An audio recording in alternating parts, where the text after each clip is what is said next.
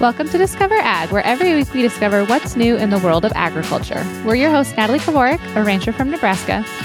And Tara Vander Dussen, a dairy farmer from New Mexico. And together we bring you our professional farming opinions on a variety of trending topics in the ag and food space. And as always, today's episode is brought to you by Case IH. The men and women at Case IH, farming is a way of life, a life they live every day on millions of acres across North America. Get to know the farmers who work at Case IH and see how they bring that perspective into everything Case IH does. Visit builtbyfarmers.com to see their stories and to share your own. Built by Farmers, Case IH, a proud sponsor of the Discover Ag podcast. Hello, friends. Uh, welcome to another episode of Discover Ag. Today, we actually have another exciting advocacy interview. It's Tuesdays, so you guys know what that means. We're going to be discussing autonomy and precision technology. We're doing that with Case, who is really a leader in the precision and digital area. So there's no one better to talk to on this subject than Case. Specifically, we have Kendall Quandall here. Kendall's passion for precision farming is unmatched. Her first introduction to ag, like Minnie, was at a very young age, working alongside her father. From then, she went on to study agriculture at UW River Falls and eventually ended at Case, where she has worked her way from a precision farming trainer to AFS marketing manager to now leading the North American precision field team. So, if anyone knows firsthand the opportunity of technology that this can bring to our industry, it is Kendall. Uh, welcome, Kendall. We're so happy to have you here. I'm very happy to be here. I think where we should start um, is maybe just at the very beginning. Go ahead and tell us a little bit about your role at Case. Yeah, so uh, as you mentioned, I, I, grew up on a family farm. So the uh, built by farmers message that really is something that I connect to very, very closely. And and growing up on a family farm, you really start with that precision evolution from day one. I remember helping my parents install their first yield monitor because my hands were little and they would fit in places in the combine to help route cabling. So coming to Case IH and being able to work in precision uh, is really something that I, you know, never really dreamed I'd be able to do, I guess. And so I'm just in the middle of a role transition. So a week ago, um, I would have told you I was the AFS marketing manager for North America, covering primarily our harvesting and hay and forage products. So helping our customers and our dealers incorporate their precision ag technology into their operation and then taking back the needs that they have into our engineering and product management group and helping develop the solutions for the future. And just recently transitioned, like you said, into the North American um, field team manager for Case IH. So I have a team of 10 that now gets to really dive into the dealer networks and help them structure their business to better support precision farming today and in the future. Well, congratulations on your promotion. And I think it's very true. You're our second case person that we've interviewed. And it is very true, like what we read in our commercial about how, you know, agriculture is like an integral part of your guys' lives beyond just your jobs. Like it's, you know, whether you grew up in it or you have a farm outside of working for Case, it's really cool to see that. So I think where I want to start this conversation today is actually with maybe some explanation of what autonomy mm-hmm. is in precision technology.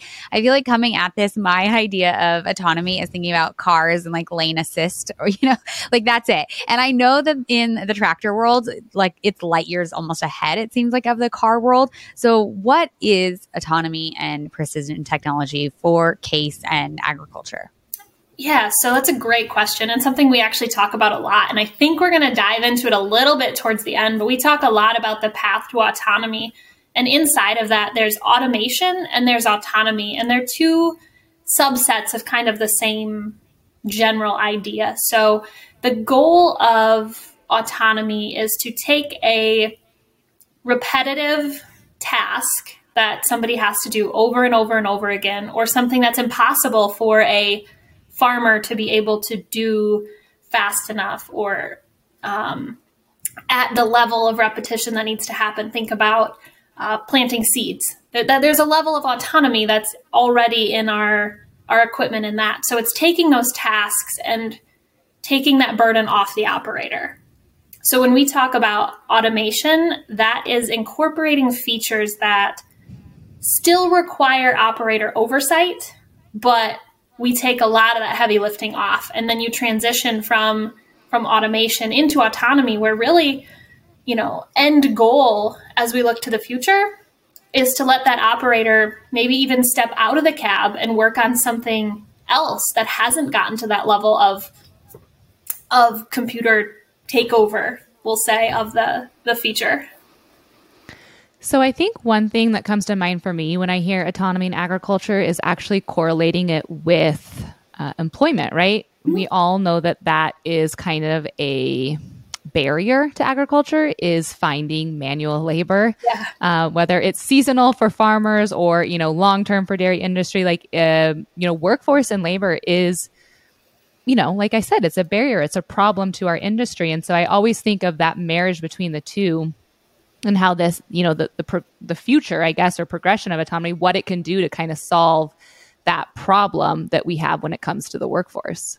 Yeah, the the labor piece is is huge, and sometimes we get a lot of, you know, the, the initial reaction may be, well, you're taking jobs away, and really in rural America, it's we we are trying to find the staff for the farm. So if we can take that seasoned operator um, who's been around, whether it's the owner or someone that's just been that help over and over and over again, and, and really understands a lot of different aspects, we can reassign that labor to a very important task to better accomplish something if there's another task that we can automate and and remove that that question yeah i like how you use the word reassign i think that's um, a very good like mental way to approach mm-hmm. i guess the whole the whole topic. Um, we've actually had we've actually had producers say that with automation they can expand their farm with the same amount of labor,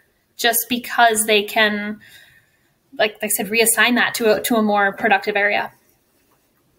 Well, and I think about how busy farmers are during planting and harvesting. Like you see the amount of time that if you follow any like farm wives online, like the amount of time they have to spend away from their families. Yeah. And I guess that's where my mind kind of goes to, like knowing my brothers and what their roles are on their farms. Like if this could be an opportunity for them to be able to focus on, like you said, other things throughout the day that maybe mm-hmm. they would get to get, be home in time for dinner, like that would be amazing. And like that's what automation and autonomy, in my mind, could potentially give us and the opportunity there. Oh, absolutely. When we think about something like like guidance, auto guidance today is a level of automation we've introduced into the into the tractor. So if you can add the automatic end of row turns, for example, so that way the operator has just one less thing to think about. Even if they ha- even if they spent 16 hours in the cab that day, they get home and they're less mentally exhausted and can still engage in those family activities because it was just a little less stressful in the cab that day. So, in my mind, I do kind of think that this is a topic that is not an if, but a win. Mm-hmm. Um, I do think, and I would imagine you guys would both agree that it's um, probably going to be pretty much essential to growers moving forward. So maybe we can dive a little bit into how you see, or maybe Case um, sees that relationship developing um, and the importance of this moving forward. Yeah, I think that's um, that's one of the more exciting parts of it to me. If we look over the last you know 25 to 30 years where we've come from yield monitoring to guidance to section control you know that really just kind of pulls it all along together. And when we, it, it's hard to talk about autonomy without also talking about things like um, sustainability. And sustainability, I think, is another one of those words that kind of um, needs a little definition for every single producer. They can kind of build that into their own um, own definition for their operation, and and the people who farm the land, I think, are the people who are also the best stewards of that land, the best stewards of, of agriculture in general and the environment. So being able to make all of those decisions while really focusing on the the end goal, the yield potential, or uh, whatever it is for that individual producer. Sometimes the end goal is to you know, better apply inputs in one particular area to, to focus on one thing and make that just a little bit better this year than it was last year and a little bit better uh, next year than than we ever were before. So we know that that can really be a, a a really good connection between the farmer, the equipment, and then that that ag producer or ag equipment producer like Case IH. It's really trying to make that partnership and marry it up um, in in all of those areas. I'm glad that you mentioned sustainability. It's something we love to talk about, Natalie and I, on the podcast. And I don't think people always relate sustainability to like the efficiency, the autonomy, like the precision ag. Yeah. But in my mind, like they are, like the, they go so hand in hand that if you are making you know better decisions of exactly like precision decisions of what your land needs what your natural resources needs like being able to conserve when you are you know when you need water or when you need fertilizer or whatever that is sustainability. Mm-hmm. That is like every time you reduce something because you're getting it that much more precise, the better it is. And so maybe you could talk just a little bit more, you know, about that and how those two things go hand in hand. Yeah, I, I think one thing I'll relate back to guidance a lot because it's a really easy one to get started with, especially if you've never really touched much precision before. You know, if we think about guidance and how that entire automation operation is focused on making sure your passes are exactly parallel to each other and you are exactly where you need to be compared to the pass that you just made. That is sustainability in a nutshell. You are not doing any more to that land than you need to, and you're not missing any land that you're, let's say you're in a tillage situation, you're not overworking anything, you're not underworking anything at the same time. So that reduces operating costs across the board, the amount of fuel that you need, uh, the amount of maintenance, fluids, all of that stuff kind of just, it just starts to snowball in that overall sustainability impact of that operation because you, you ran less, you probably stopped less, um, so you've got less idle time, all that stuff just starts to pile up. And then you talk into the, the actual soil health perspective of it as well and protecting that that soil so it's not getting any extra work by by being double worked either. So it it really just snowballs.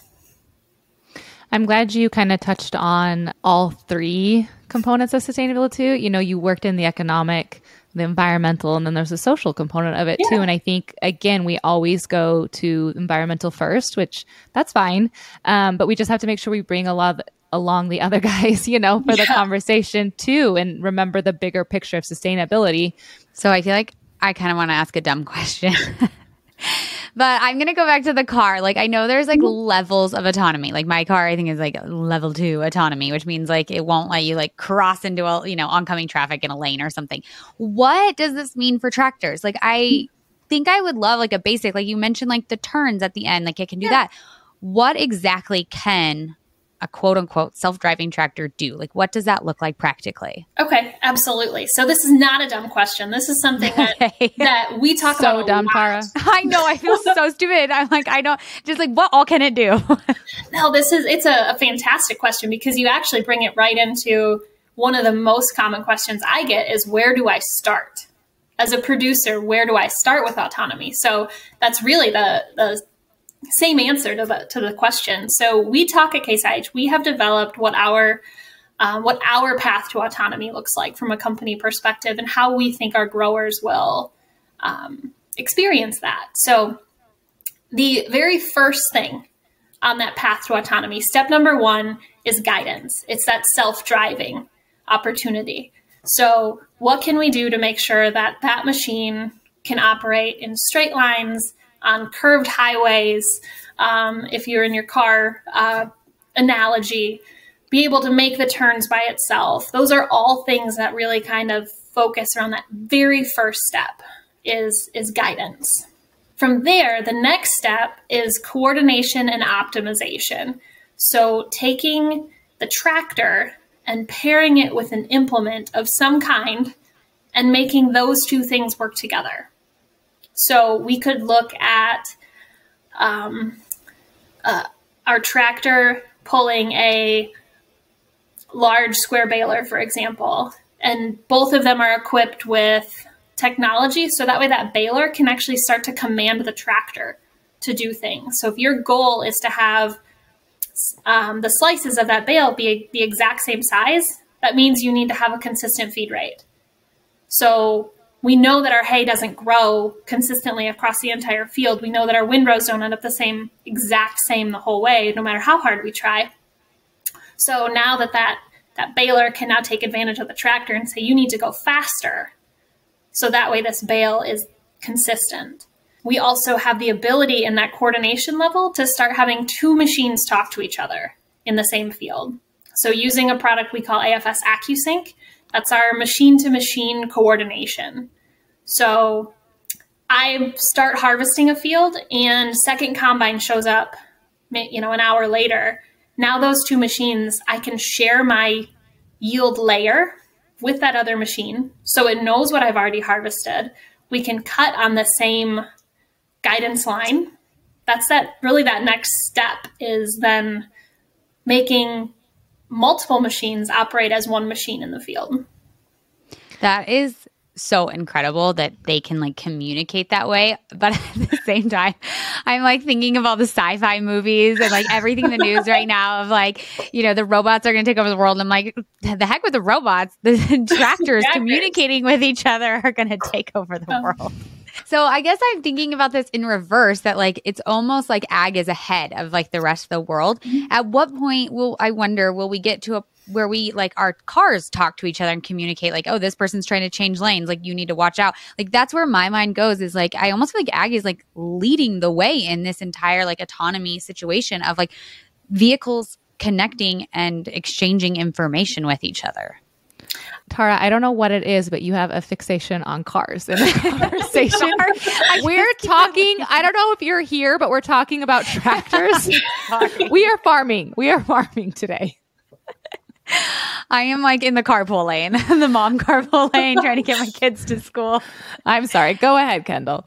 No, I, I think it's actually a really interesting comparison that you make, though, because we think about. I think it's easy for us to, for us all to think about how the auto industry is kind of leading the charge because of all of the other things they have to figure out. Um, and we don't even need to get down the insurance and liability and and all of that path that the auto industry seems to kind of be be owning at this point. But a lot of the stuff that we've figured out from an ag perspective, the machine to machine communication, we did it out of necessity from an ag perspective, we have to have this technology. Um, but how beneficial could that be elsewhere too, as as the entire autonomy industry evolves? I kept thinking when you were talking and explaining it all that we were definitely at the point in the conversation where everyone who is, you know, more specified into farming is getting really, really excited about a lot of the things you're talking about. And this happened the last time we interviewed someone for case two. I feel like there got to a point where Tara and I kept up and then we were kind of a little bit of fish out of water where we because we are not super farming.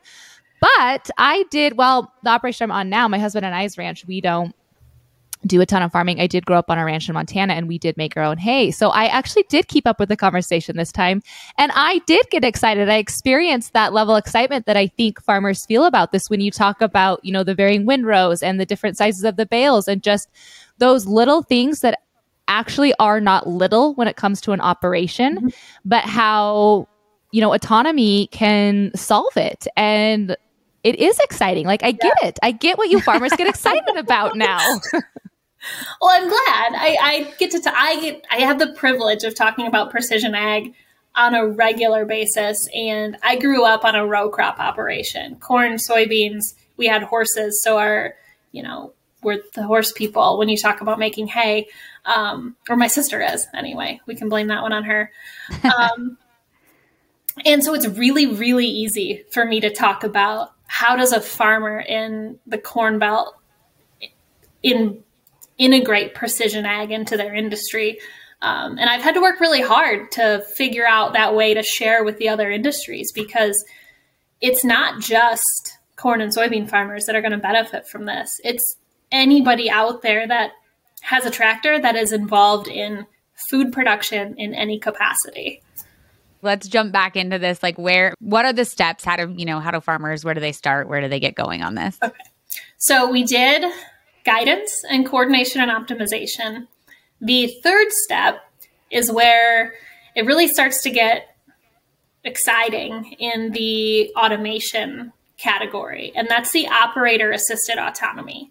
So this is allowing the allowing the operator to choose a goal per se, and then the machine is going to execute on its own, essentially. So when we have a product like Harvest Command, so Harvest Command is in our axial flow combines, and a customer chooses the goal. Let's say their goal is the highest grain quality possible.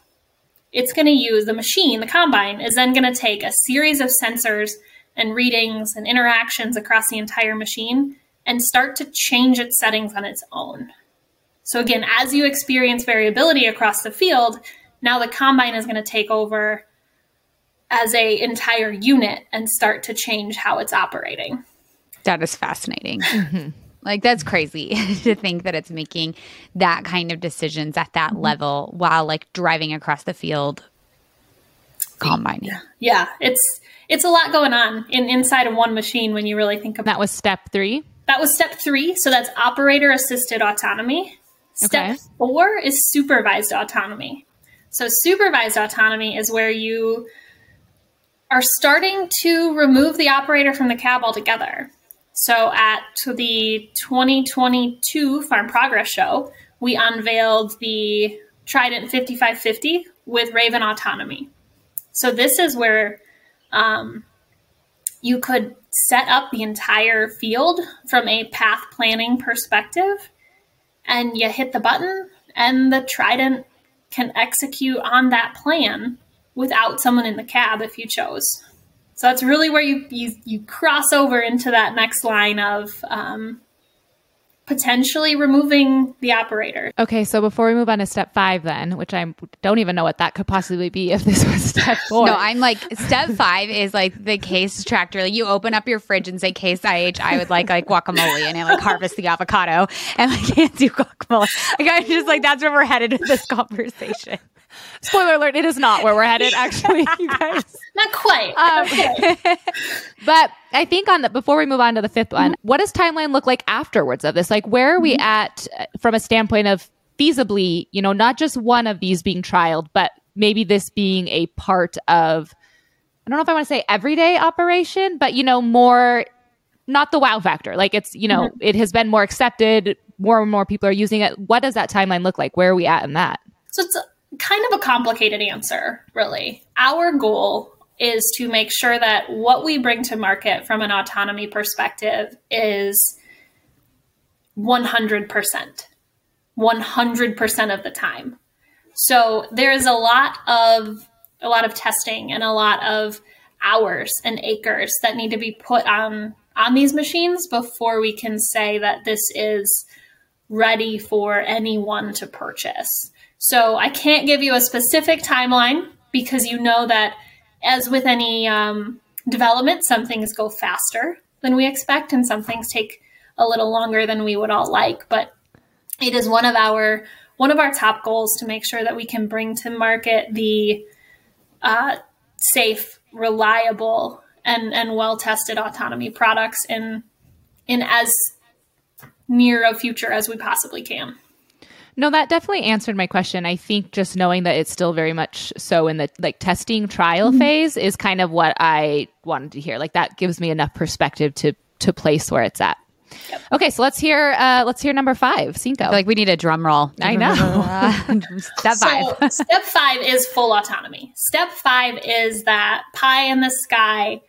You wake up in the morning, you drink your coffee, and the tractor just goes and does its thing um, we know that that has a ways to go because in order to be a fully autonomous solution, it needs to be able to make the decision that that ground is too wet for me to go in as a tractor. I will get stuck if I drive through that. What do I do instead of that?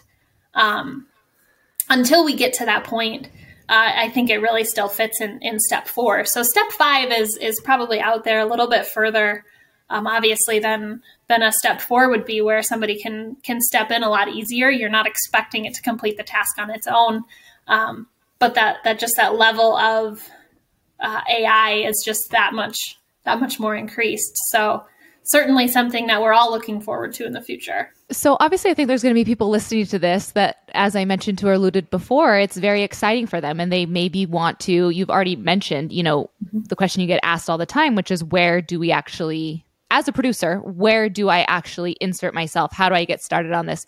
Maybe you could talk about that if there is someone listening that is excited about this, that thinks they could maybe start not at step five, but you know, back on the path at step one or two, or what does that look like for someone listening that's like, this is interesting. This may actually work for my operation. What do they do?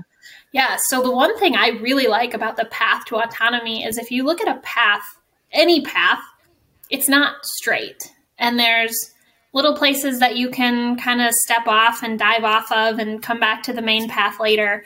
Um, so, the path to autonomy for a producer, whether you have dabbled in section control or in guidance or you've never done any of it, um, it's really open to wherever your operation needs the most bang for your buck at any given time. So, for a single um, single operator operation, you may find the best opportunity for you to start down the autonomy path is actually maybe in step three with something like Harvest Assist or Harvest Command or Soil Command, and being able to have some automation behind you while you're still in the cab.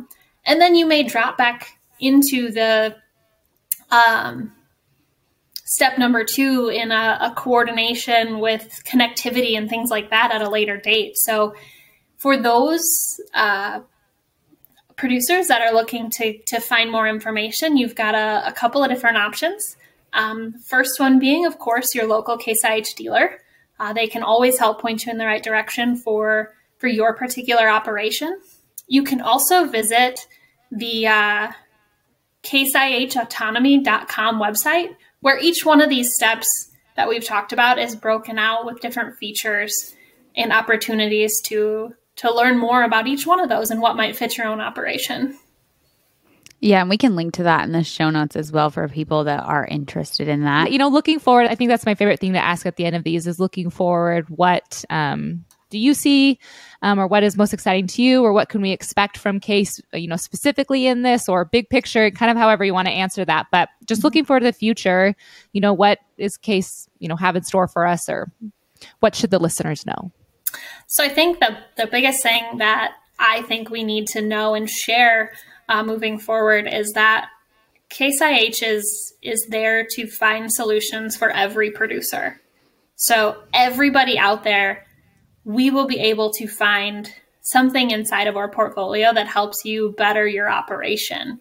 And if somehow there's not something currently in our portfolio, we know that we are going to come together and find the solution that helps your your operation. So, you know, it's really hard to speculate on what each individual product and producer need to make it more effective in an autonomous fashion uh, but it gives us that that really cool insight to work with producers across the entire country who all have the exact same goal.